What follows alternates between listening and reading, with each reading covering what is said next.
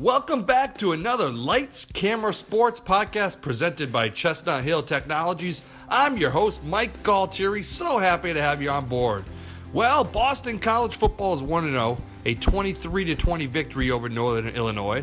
In this week's podcast, I speak with Rich Thompson, the Boston Herald writer who covers Boston College football, as we go over the all parts of the game offense, defense, special teams, his final grades and uh, we discuss the game at length in this podcast. It's a very, very exciting podcast. Stick with us. First, we'll hear from Chestnut Hill Technologies, and also we bring on board this podcast our new sponsor as well. Stone Lovin' Pizza just opened up in Newton, Mass. Check them out as well. If you'd like to join Chestnut Hill Technologies and Stone Lovin' Pizza, just email lights, camera, sports, ads, ADS at gmail.com. That's lights, camera, sports, ads at gmail.com. Like to remind everybody, too, if you are a Boston College football fan, you should be a member of the largest fan club on the Boston College campus, the Boston College Gridiron Club. Go to bcfootballgridiron.com for more details and to sign up. All right, let's hear from our sponsors and then we'll go right into the podcast. As always, thanks so much for listening. Chestnut Hill Technologies is a leading technology integration and cybersecurity consulting firm Based in the Boston area and owned by BC alum, CHT provides world class strategy and consulting to Fortune 500 and mid cap firms throughout New England and nationally, including State Street Bank, Amaj Pharma, and Intel Corporation. Check them out at chestnuthilltechnologies.com. That's chestnuthilltechnologies.com. At Stone Love and Pizza, their mission is simple to offer the most creative selection of hand tossed, all natural pizza in the Neapolitan tradition. Their pizzas are cooked in a stone fired brick oven directly on the stone to lock in the flavor. Stone Love and Pizza uses all natural products. In other words, their dough, sauce, and cheese contain no additives, preservatives, or weird chemicals of any kind. Come visit one of Stone Lovin's three locations, including the newest location at 1649 Beacon Street in Newton. Go Eagles. Hello, everybody, and welcome back to the Lights Camera Sports Podcast presented by Chestnut Hill Technologies. I'm Mike Galtieri. So happy to have you on board here. And we're very, very lucky to have a special guest. Rich Thompson from the Boston Herald joins us right after the BC's big victory over Northern Illinois to go uh, 23 to 20 to go 1 0. So, Rich, thanks so much for joining us here in the podcast as we recap that game. It wasn't great effort, but like I said, there was just there was enough offense, enough good things on offense, enough good plays on defense, and two big special teams plays, and that was enough to come out with a three point victory on the road. And you know, like I said, you kind of expect an ACC team to to be better than a MAC team, but the season openers, anything can happen, especially with a, a quarterback that hadn't snapped it down since high school in a game. So. Yeah, that, that... a real quality win, and it sets up uh, next week's ACC opener uh, against Wake Forest on a very positive note. Were, were you surprised when Anthony Brown got the nod to be the quarterback? As you mentioned, obviously Darius Wade has a little more experience uh, going into Week yeah, One. No, I, I wasn't. There was a, there was kind of an informal consensus. I wrote about this uh, yesterday that that uh, it was going to be Anthony Brown. Uh, Addazio, you know, likes Darius Wade. Anybody that meets Darius Wade would like Darius Wade. He's just a, a pleasant young man. And it was a very spirited competition, but there's just much more upside. You're talking about a redshirt freshman who you could have, you know, starting for four years, unless you get so good that the NFL comes calling. But it, it just it just was the obvious choice in, in a close match that you would go with the young guy and, and see what he can do. And obviously, you know, you get Darius waiting there if things go wrong. So I think all in all, that was a very smart move by Coach Addazio. Yeah, so Anthony Brown was 26 of 42, 191 yards passing, two TDs, a pick. Uh, overall, how would you evaluate his performance? Seemed like he did rush a couple passes, but he also threw very, very well. Uh, and, and other times, it seemed like a typical, you know, a good start from a young person. Yeah, I, they kept it short and very simple. There was nothing, you know, there wasn't a complicated vertical passing game. A lot of it was short stuff. That's why he had so many completions for so few yards. A lot of it was just dump offs to the backs in the flat. And uh, the linebackers um, at, at NIU were really good that they kind of limited the gains. But uh, the best thing for him to do right now is to bring him along that way. Don't don't expect him to throw bombs. Although if, if you remember that Jeff Smith uh, play, where it looked like he overthrew him a little bit, but Smith had been held, so if you just you can spot those long passes, but I wouldn't be throwing a lot of those. I would keep it in the short, intermediate range, and use a lot of receivers like he did. I think eight guys caught passes, uh, which is very good when the, the other team doesn't know who you're targeting. Yeah, and it, you know from watching BC years past, it was a you know breath of fresh air, fast paced offense, a lot of passing. You mentioned the receivers, Michael Walker, five reception, fifty yards. Kobay White, uh, six receptions, seventy six yards. It was nice to see the little bit of that vertical attack in the offense. Uh, we haven't seen that much in years past. Well, probably not since Chase Rettig to Alex Amidon. Uh, you know, it, it really they really haven't had that kind of speed on the outside. But I, I don't know. Just all in all, it, it was a good, solid passing performance. wasn't great, but it was his first one, and, and you can see the upside. You can see the improvements will come as the weeks go on. Conversely, were you surprised with the rushing attack? It seemed like they had a tough time going. Uh, it seemed like the Northern Illinois defensive line really stopped BC a lot in the backfield, and it forced the running backs for BC, Hilliman and company, not to really get anything going.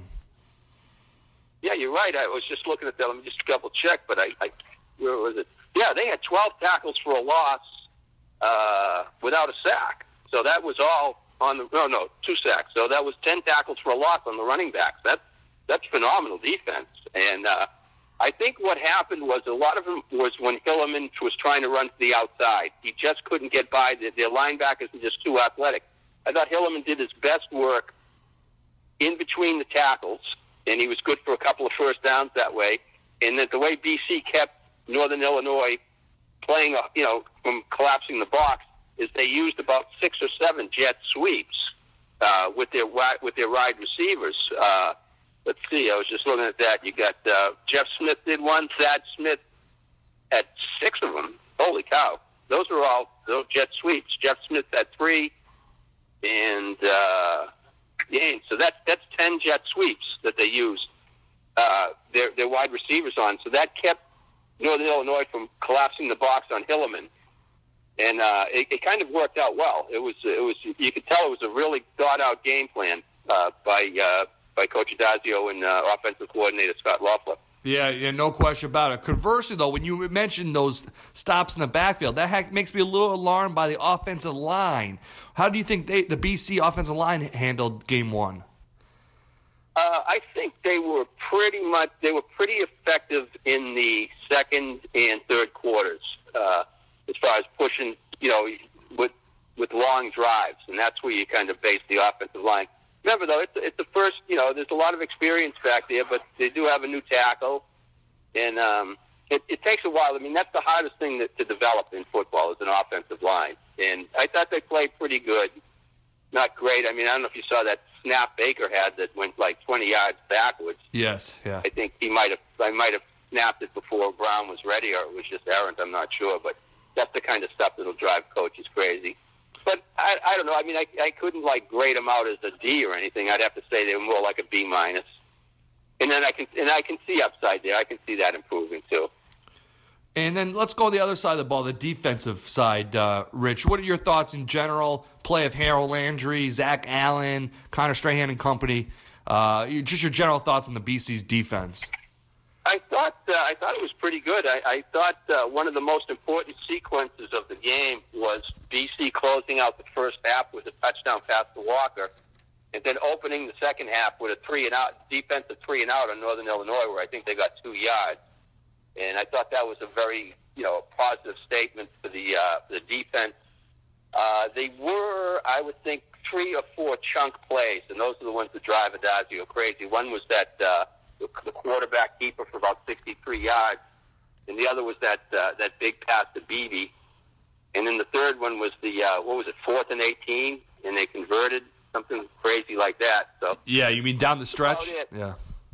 Yeah, but other than that, you know, Northern Illinois really didn't have any any major big plays. They just they moved the ball well, but I mean they are a Division One team. It's not like uh, yeah, they're not playing Maine or uh, you yeah. know. I mean, they're they're they're actually they've been the premier program in the MAC in this in this uh, decade. They've been in the championship game six of the last seven years. So this is the best MAC has to offer, and you're playing in their house. Chestnut Hill Technologies is a leading technology integration and cybersecurity consulting firm Based in the Boston area and owned by a BC alum, CHT provides world class strategy and consulting to Fortune 500 and mid cap firms throughout New England and nationally, including State Street Bank, Amaj Pharma, and Intel Corporation. Check them out at chestnuthilltechnologies.com. That's chestnuthilltechnologies.com. At Stone Love and Pizza, their mission is simple to offer the most creative selection of hand tossed, all natural pizza in the Neapolitan tradition. Their pizzas are cooked in a stone fired brick oven directly on the stone to lock in the flavor. Stone Love and Pizza uses all natural products. In other words, their dough, sauce, and cheese contain no additives, preservatives, or weird chemicals of any kind. Come visit one of Stone Lovin's three locations, including the newest location at 1649 Beacon Street in Newton. Go Eagles.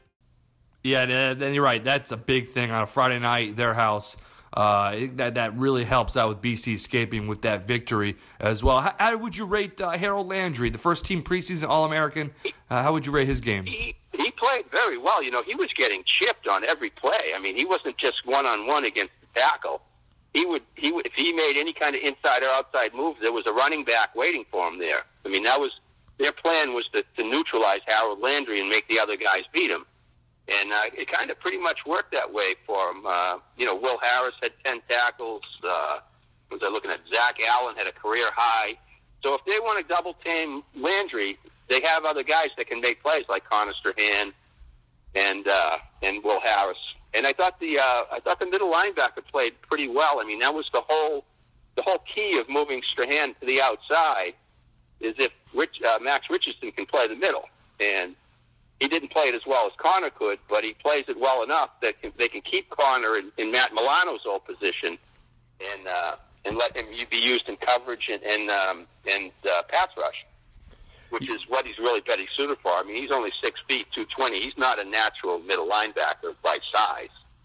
Yes, I think that that was a good move. And if Max can hold up the middle, and, and cover a lot of territory, I think that 4 3 scheme will work for them this year. I really like Max's play. It seems like he plays really hard. Big hits and big time hits as well uh, across the middle there. It seemed like he had a pretty oh, good you, game. you got to get that from your middle linebacker. You're in trouble.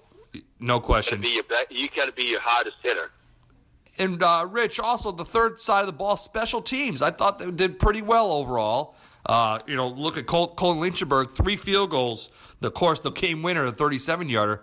But uh, overall, special teams, your thoughts? I, I called the Lichtenberg. It was just great. I mean, uh, last year, if you remember, he missed two field goals in the season opener against Georgia Tech, and he got benched. And Mike Knoll came in and had a very good year. I think Mike was 12 or 14 on field goals. I mean, that's a great percentage. I, you know, I didn't see any hope of him beating out Knoll. Coach Addazio just must have saw something in, in training camp. He went with Lichtenberg, and his hunch paid off. The kid, the kid made it field goals. And I mean, I tell you, I was holding my breath on that that game winner. I mean, because those are the ones he usually sends over to the sidelines. And uh, I'll tell you a funny story. I was at we were at Duke two years ago, and uh, BC lost a heartbreaker. It was nine to seven. Lichtenberg had a short field goal to make that would have made it 10-9 and possibly won the game.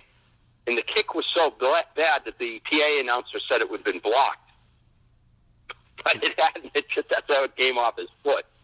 So he, he he's, his resume is very spotty, but he really uh, exercised a lot of ghost in his game with by going three for three against uh, Northern Illinois. Yes, yes, I remember that Duke game very well as as well as remnants of a hurricane. And uh, yeah, that's right, very right. Yeah, yeah, I, I was there as well. I was. A, I remember BC had a touchdown that was called back. It was it looked like it was a touchdown yeah. in that game. Uh, but uh, yeah, that's yeah, that was a tough break. Anyway, that, that, that, this is you know this kid's uh, mindset is, is you know uh, with a place kicker, it's all confidence. And uh, right now, he, he's he's got to feel like he's kicking with some confidence because those were really clutch field goals he made. And anytime you can rely on your, your place kicker to kick one in the fourth quarter, if you're confident he can make one in the fourth quarter, you got to stick with him. So hopefully, uh, this kid's over the hump and, and he can have a good year. Yeah, it's nice. He's really a nice kid. He's very, very, very smart and approachable kid. So you kind of hope things work out for him. Yeah, you root for guys like that, and hopefully coming home week two, he keeps the confidence going. Too. Also, kick, kickoff seemed pretty good as well. A lot of touchbacks, good coverage on the kickoff play. Oh, it, it's early September. You're not seeing any kind of crazy wind situation or inclement weather, so you, you tend to to get some. You know, the kicking game can usually work at this time of year. I was shocked though. It was in the 50s like, last night. I couldn't believe it in Northern Illinois. Yeah. Well, Last who knows? last couple minutes here, Rich. Uh, what do you take of the, the swings in the game, momentum swings? Do you th- BC went up 20 to 10. Do you think Coach Addazio is going to stress at that point? You know, in other games, you really got to close the door and not let the other team come in. What was your whole take? This game had some serious momentum swings back and forth. Yeah, there were uh, a couple of them actually. I thought Lukas Denis made two very important plays in that game. One was a, a pass breakup uh, that would have been a long gain and a first down, and uh, the second was the interception later in the game. I thought those were kind of two, maybe not major momentum swings, but things that that really uh, changed the course of the game a little bit. And um, yeah, as far as you know, I mean, you, you, you can't expect to just like go in and dominate a team as good as BC's defense is. I mean, you're going to have momentum swings, and and I thought their, their quarterback played well. He called his own number a lot of times, and I think he might have been their leading rusher. I'd have to check that because he had that giant run, and that was a momentum swing, and uh, he, he converted a lot of, of first downs with his feet. Yeah, he was their leading rusher. He rushed for 99 yards on 12 carries. So you know, it, I, I, I get. I'm not really answering your question well, but there were some momentum swings. But you know, mostly I think closing out the half with that touchdown pass to Walker was probably the biggest. Going in, you always want to go in on the road leading at halftime. Yeah, that was a big swing. To score, stop them, and score again. That was a nice swing for BC right there as well. And uh, all right, uh, Rich. So let's just take a wide look. BC one and zero. The, the schedule really heats up now in September with Wake Forest, Notre Dame, Clemson down the road. Just what, what's your whole general outtake now as we uh, really head into the meat of the schedule?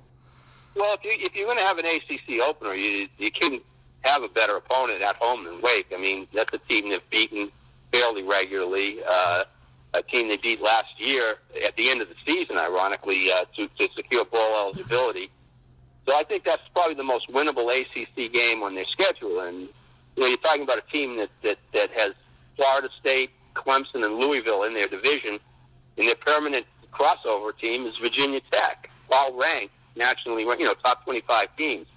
So if if you're going to have any kind of success to your season, you've got to beat the Wakes, you got to beat NC State, you got to beat Syracuse, and uh, you know, I think it's a, th- this is a very important game. Get off to a one and zero start in the ACC, build up some confidence, and maybe just maybe you could uh, you could steal one from Notre Dame. And, and boy, if you're going into Clemson three and zero, that's that's pretty good. Yeah, you know, it's, it should be exciting. No question. At least last night, want to know you, you kind of took care of business. Do you have a final grade that you would give BC last night from the, after the performance? Oh, solid B across the board. Like I said, enough enough offense, enough defense, enough special teams, and you put those three together, and you know there was no major mistakes, no major gaps, no big turnovers at the wrong time. I think they were only real drawback was they had some bad penalties at bad times. Yeah, but that's correctable. Those are mental mistakes, and uh, you should be able to fix that. Well, Rich, really appreciate the time. Thanks so much. I give you an A, by the way, for this podcast. well, I don't know. Thanks so much, Rich, for the time. observer. Yes, Hey, yeah. Take care, Mike. All right. Well, thank you for the time. We really appreciate it here. Sure. Bye. Chestnut Hill Technologies is a leading technology integration and cybersecurity consulting firm based in the Boston area and owned by a BC alum. CHT provides world class strategy and consulting to Fortune 500 and mid cap firms throughout New England and nationally, including State Street Bank, Amaj Pharma, and Intel Corporation. Check them out at chestnuthilltechnologies.com. That's chestnuthilltechnologies.com.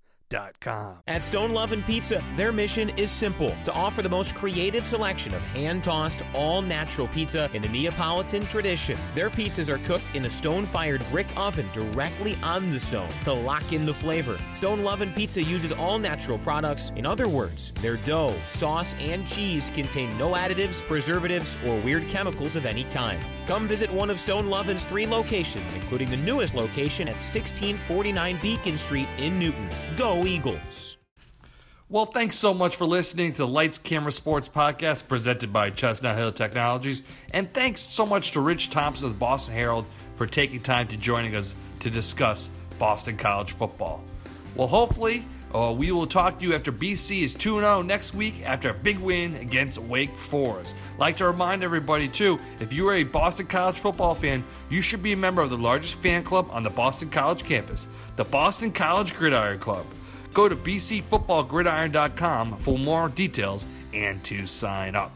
All right, once again, thanks so much for listening to the Lights Camera Sports Podcast. This is Mike Galtieri signing off.